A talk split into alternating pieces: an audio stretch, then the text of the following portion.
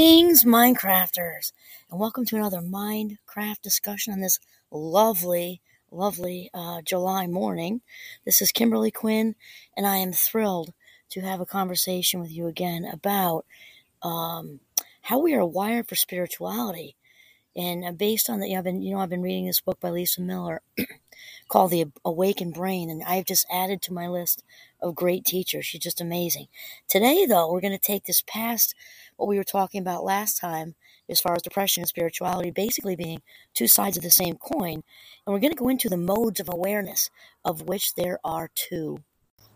And so, first, um, talking about uh, Lisa's research again, just reminding everyone what the difference between an MRI is and a little fMRI, because it's important for what we're talking about. So, the MRI is a big coffin shaped thing that's claustrophobic, and if you blow out, you know, an ankle or a knee playing soccer, volleyball in the backyard, or whatever, that's how they tell you know, with a rips are in the ligaments and tendons and such like that. Whereas an fMRI with a little f in the front in italics measures blood flow. It measures activity, actual movement in the brain. So obviously, the more movement, the more activity there is, the more oxygen is consumed, heat's produced, blah blah blah. So that's what the fMRI tracks. It tracks actual activity.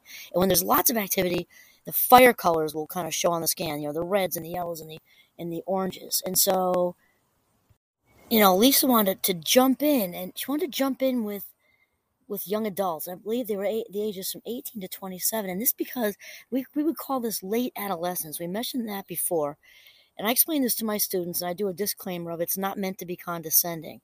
It's not saying you know you're acting like teenagers or something. Um, However, from a brain standpoint, from a neurological standpoint, the, the, the, prefrontal cortex is not fully developed in either genetic males or genetic females until the age of 25.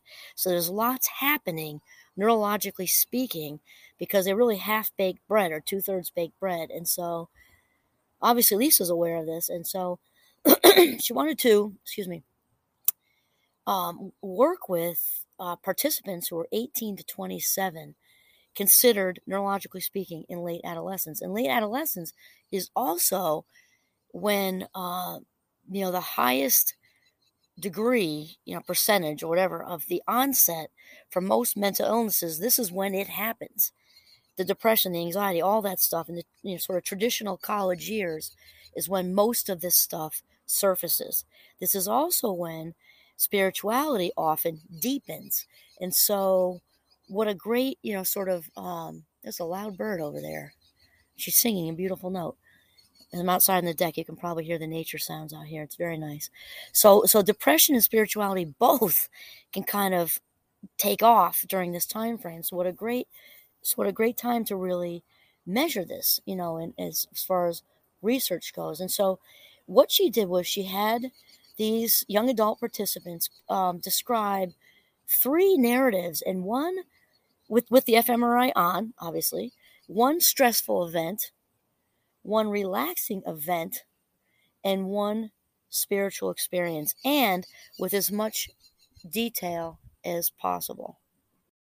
And so uh, the re- results were about that half of the spiritual recollections or narratives included um, such things such as prayer or experience that happened during a religious service, and then there also was a lot of sort of reporting or emphasis on sounds, such as bells, singing, or singing of prayers. And I have to tell you, I have a student who, um, just this past semester, she was very into sound bells. I, I think her father gave them to her for her birthday. And she was a first year, or is a, or now she's a second year, aspiring second year. Lovely young lady. And she offered to do them for her classmates for our mindfulness minute in the beginning of class. And she also did it at the Defense Against Art, Dark Arts Club that I run. And I, I always knew sound was obviously uh, very therapeutic, very calming. And, and also, um, when she did that, because I, I experienced this lots because she came into each class and came into several defense club meetings. And it really does just the vibration really is spiritual. I felt it. Even in the room with, you know, 18 students, I, I felt it really does kind of move the spirit, as they say, without seeming cliche. Um, so I get that. Okay, now this is totally cool. Okay, so we had the half that talked about, um, you know, just in, including with, with when they felt spiritual, they reported some sort of some sort of prayer. We're, again, we're not talking about denominational organized anything. Some talked about uh, religious service though, and but that's not the focus. And and some talked about the uh, you know different sounds. Now, excuse me, this is totally cool.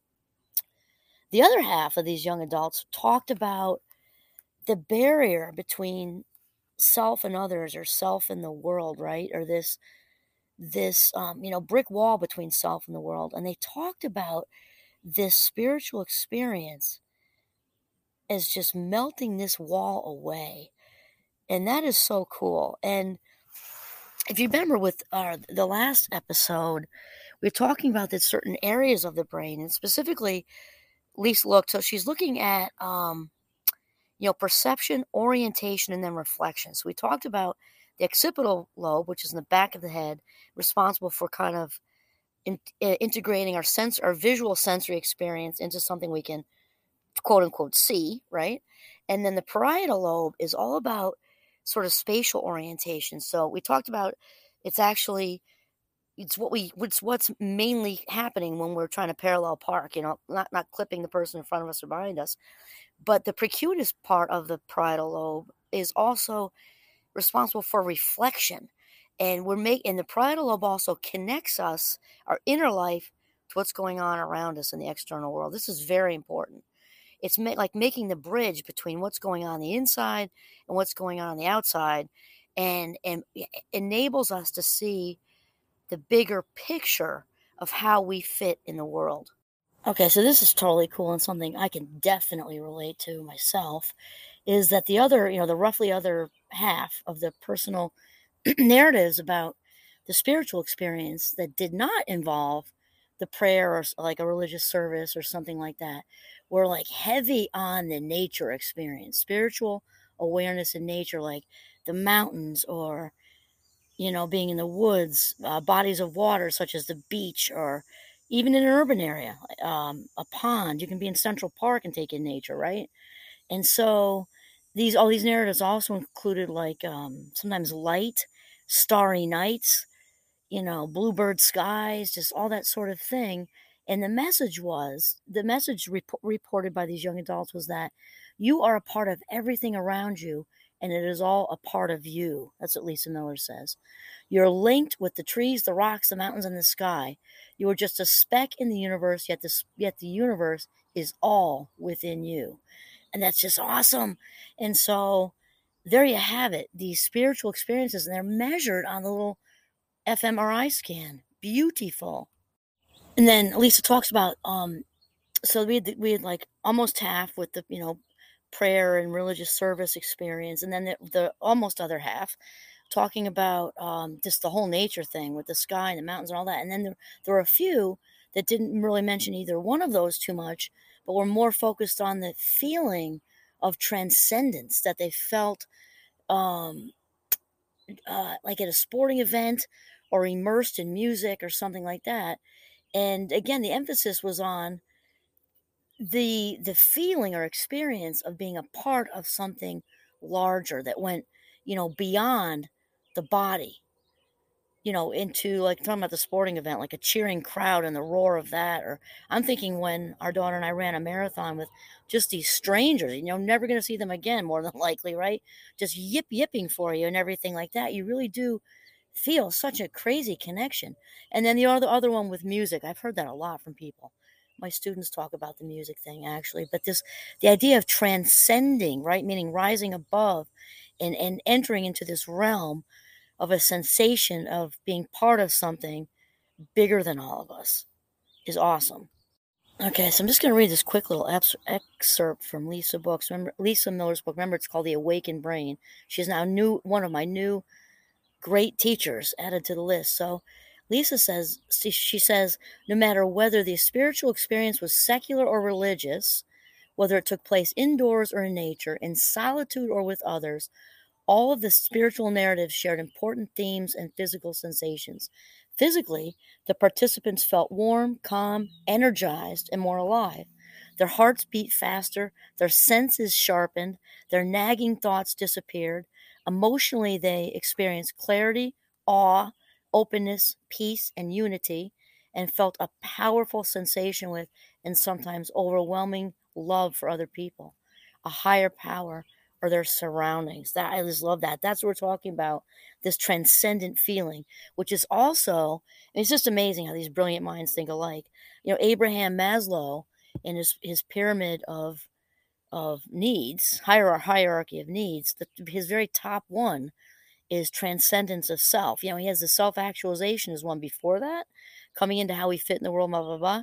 And then it's the transcendent piece where we realize that's the top pinnacle of the hierarchy of needs is to. So I like how he also says needs, Abraham Maslow, because we need, we need to feel as if we are part of something bigger. That's what we're talking about here. It also, when we realize there's a higher power, you know, creator of all things, source of the capital S, whatever you want to call that universe, it also takes the pressure off. Okay, so then Lisa continues boundaries dissolved. It wasn't just that they felt a sense of ease or peace or of abs- or of an absence of pain or agitation. It wasn't just that it was a nice day or the sun was out and the flowers smelled good and they felt happy. There was a specific meaning attached to the physical and emotional experience, a feeling of oneness with the environment or the divine, a sense of their own individual voice or identity or presence dissolving into something larger around or beyond them. They narrated direct felt experiences of oneness, moments in which they had an awareness of moving from a point to a wave. I love that. Moving from a point to a wave and they narrated an attentional pop of awareness, moments of sudden guidance when a problem or conflict or question resolved in an insight or realization.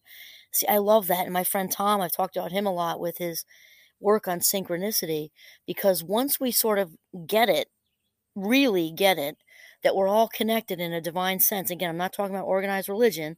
I'm talking about realizing you know, that there's a universal energy source, right? A higher power. Once we actually get that, the green lights really start to show up. And Tom, my friend Tom talks about the green lights as being um providing guidance. Like, okay, like it's it's if you've ever had that experience just out there in regu- regular life, you know, you have these these moments of synchronicity or serendipity where you just know you're meant to talk to that person. you're meant to go this direction. you're meant to show up at that coffee shop. You just feel it.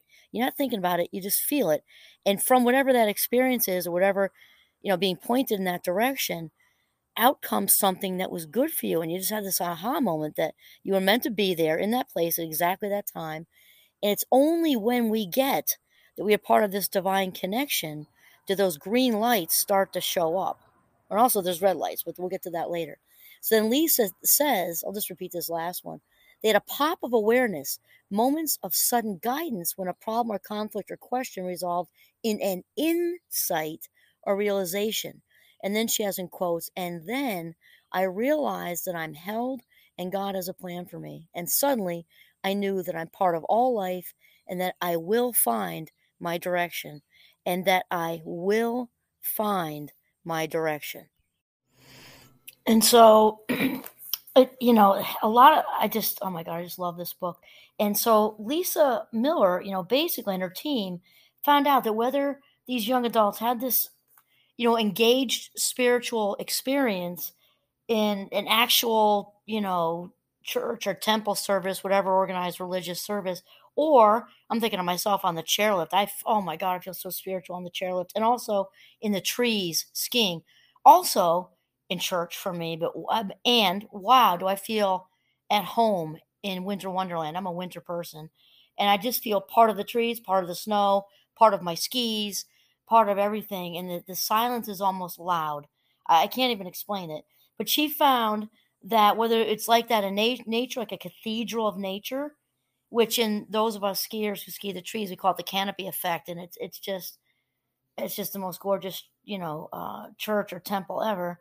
Or whether they had a structured thing that it was really they're all saying the same things as far as what it felt like that that we felt a certain belonging you know a certain oneness with the universe source god however you want to say it and she i love how this too uh, lisa talks about it being a matter of choice you know, the times when people don't like when I say that about happiness, you know, too, and and that you don't understand. Yes, I do. The thing is, no matter how we are wired, and we are all we are all wired differently, and some of us who have something extra to deal with. I myself am a card carrying member of the Fast Mind Club, and it certainly takes more effort some on some days than others. It still comes right down to it, and she talks about her research you know, and there are people from different socioeconomic backgrounds and genetics and, you know, family and environment and IQ and this and that and that and this and whatever. And that when it comes down to it, it mattered what the participants saw and sort of how they experienced the whole thing and how they sort of grabbed the reins on their own inner life. So by making a choice, a perceptual choice, this same participant, this young adult, could either be awake you experiencing this wonderful spiritual awakened brain or be really strung out. Okay, and so Lisa Miller, I just she uh, she is totally added on my list of people that I really, really, really want to have a lengthy lunch with. Oh my gosh, I, I would just love to have a, such a conversation with her. Okay, so there are two modes of awareness of the awakened brain. There are two modes, and what's interesting is we do need them both. We just have to kind of keep a handle on I, really I keep a handle on both of them. And the first one is it is called Elisa calls it achieving awareness, and that sort of is about the perception um, that our you know that our purpose is to kind of have some organization and gain control over our lives. So, uh, so when she she talks about that, like when we live through this mode of awareness, achieving awareness, that our basic, you know, more foundational concern is about the question of how can I how can I get and keep what I want? That's really what about what it's about.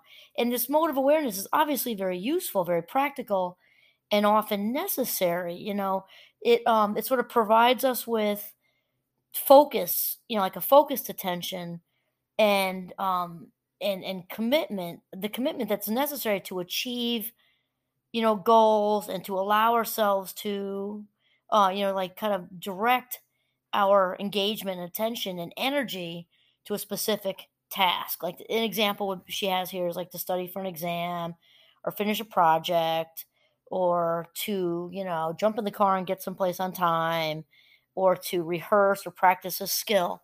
That we need the achievement awareness, you know, to kind of do the world basically. And now this is important because we need the achieving awareness. We need the achievement awareness. Um, and it's it's also important to realize that when it's overused, like kind of like when we lean too heavily on achievement awareness, um, and you know, using it sort of exclusively, that this can override and change the actual structure of the brain, which is obviously not what we want. Carving the pathways for one for one to be depressed, and maybe anxious. Of course, anxiety and depression go together like peas and carrots, or to carve the way for stress and craving, actually. So when this is out of whack, achieving awareness um, can be narrowly focused and sort of derail us from the bigger picture. You know, um, become kind of making us become obsessed with same track thinking uh, and an idea, you know, ideas. Eh, you know, also help or, or contributing to sort of this uh, um, place of, of never feeling satisfied as well as loneliness and isolation. That's huge, at least in the US right now. Loneliness is actually an epidemic, right? Epidemic, right up there, right up there with heart disease and obesity and smoking as far as the cause of death. So it's important to keep this in check. And you know, it's also important to realize that when we get sort of, you know, sucked into to staying in in the in the mode of achieving awareness for too long, that this can sort of cause a perceptual pro- a problem because we get um, as, as, Lisa puts it, like this very inflated sense of control. And, and, you know, we've talked about this a lot in other episodes that control is really an illusion. It's really one big illusion. My friend Bjarna talks about that a lot. And, and what happens is when we get hooked into this illusion of control and over or overinflated sense of control, we can become disconnected from everybody else around us or she says like the heartbeat of everybody else around us which is almost poetic you know so um, she even says overblown it becomes craving and addiction and that we can need a bigger dose of whatever it is to feel good and that no amount of control or success is going to get rid of the craving. I mean, it's so it's, it's very very important to have a handle on this because we need it, yet we don't want to reside there. And then uh, Lisa Miller of the Awakened Brain moves into the awakened awareness, which is just so cool. And she says when we engage the awakened brain, right, the awakened awareness, this is how we make sense of the different parts of our brain. You know, that we, she says that we can literally sort of, um, I guess our, our, metaf- I want to say vision, like metaphorically speaking, but it's not really metaphorically speaking, it's real, that we can actually see more. Kind of uh, when we engage this part of the this um, awakened awareness, we are better able to integrate infor- information from multiple sources that are coming through our per- perceptual pathways. So they, therefore, instead of seeing ourselves as, the, as these, you know, solo makers of our journeys, we begin to see ourselves as seekers along along the, the journey or path and that we look across this you know broad broad landscape and and kind of ask this question um what is the universe or life trying to show me now? What's going on? And so what we're talking about is like this this awakened aware, awareness is so huge because i'm thinking of my friend tom again with the synchronicity stuff.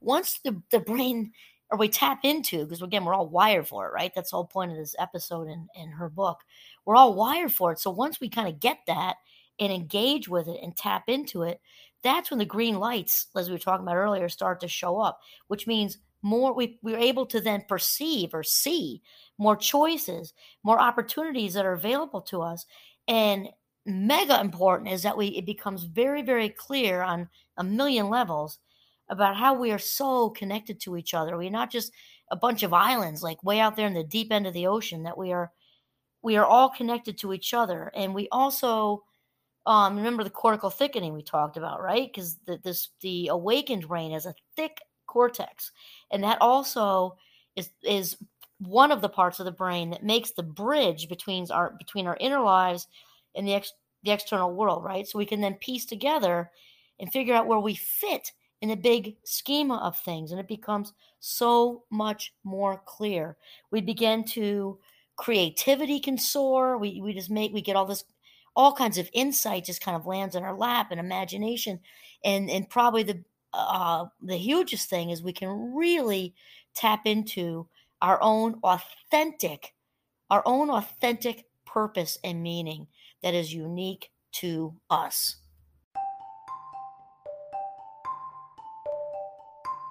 So the bullets in bold here is that we need both of them. We need we need achievement awareness and we need awakened awareness. And and again with the awakened awareness, we kind of get it that we are um, basically, you know, just woven. I think she says woven into this fabric of you know uh, universal divine knowledge, and that we are never ever really alone we can feel like that, we need to shift to an, into a place of engagement because we are not alone. We're absolutely not.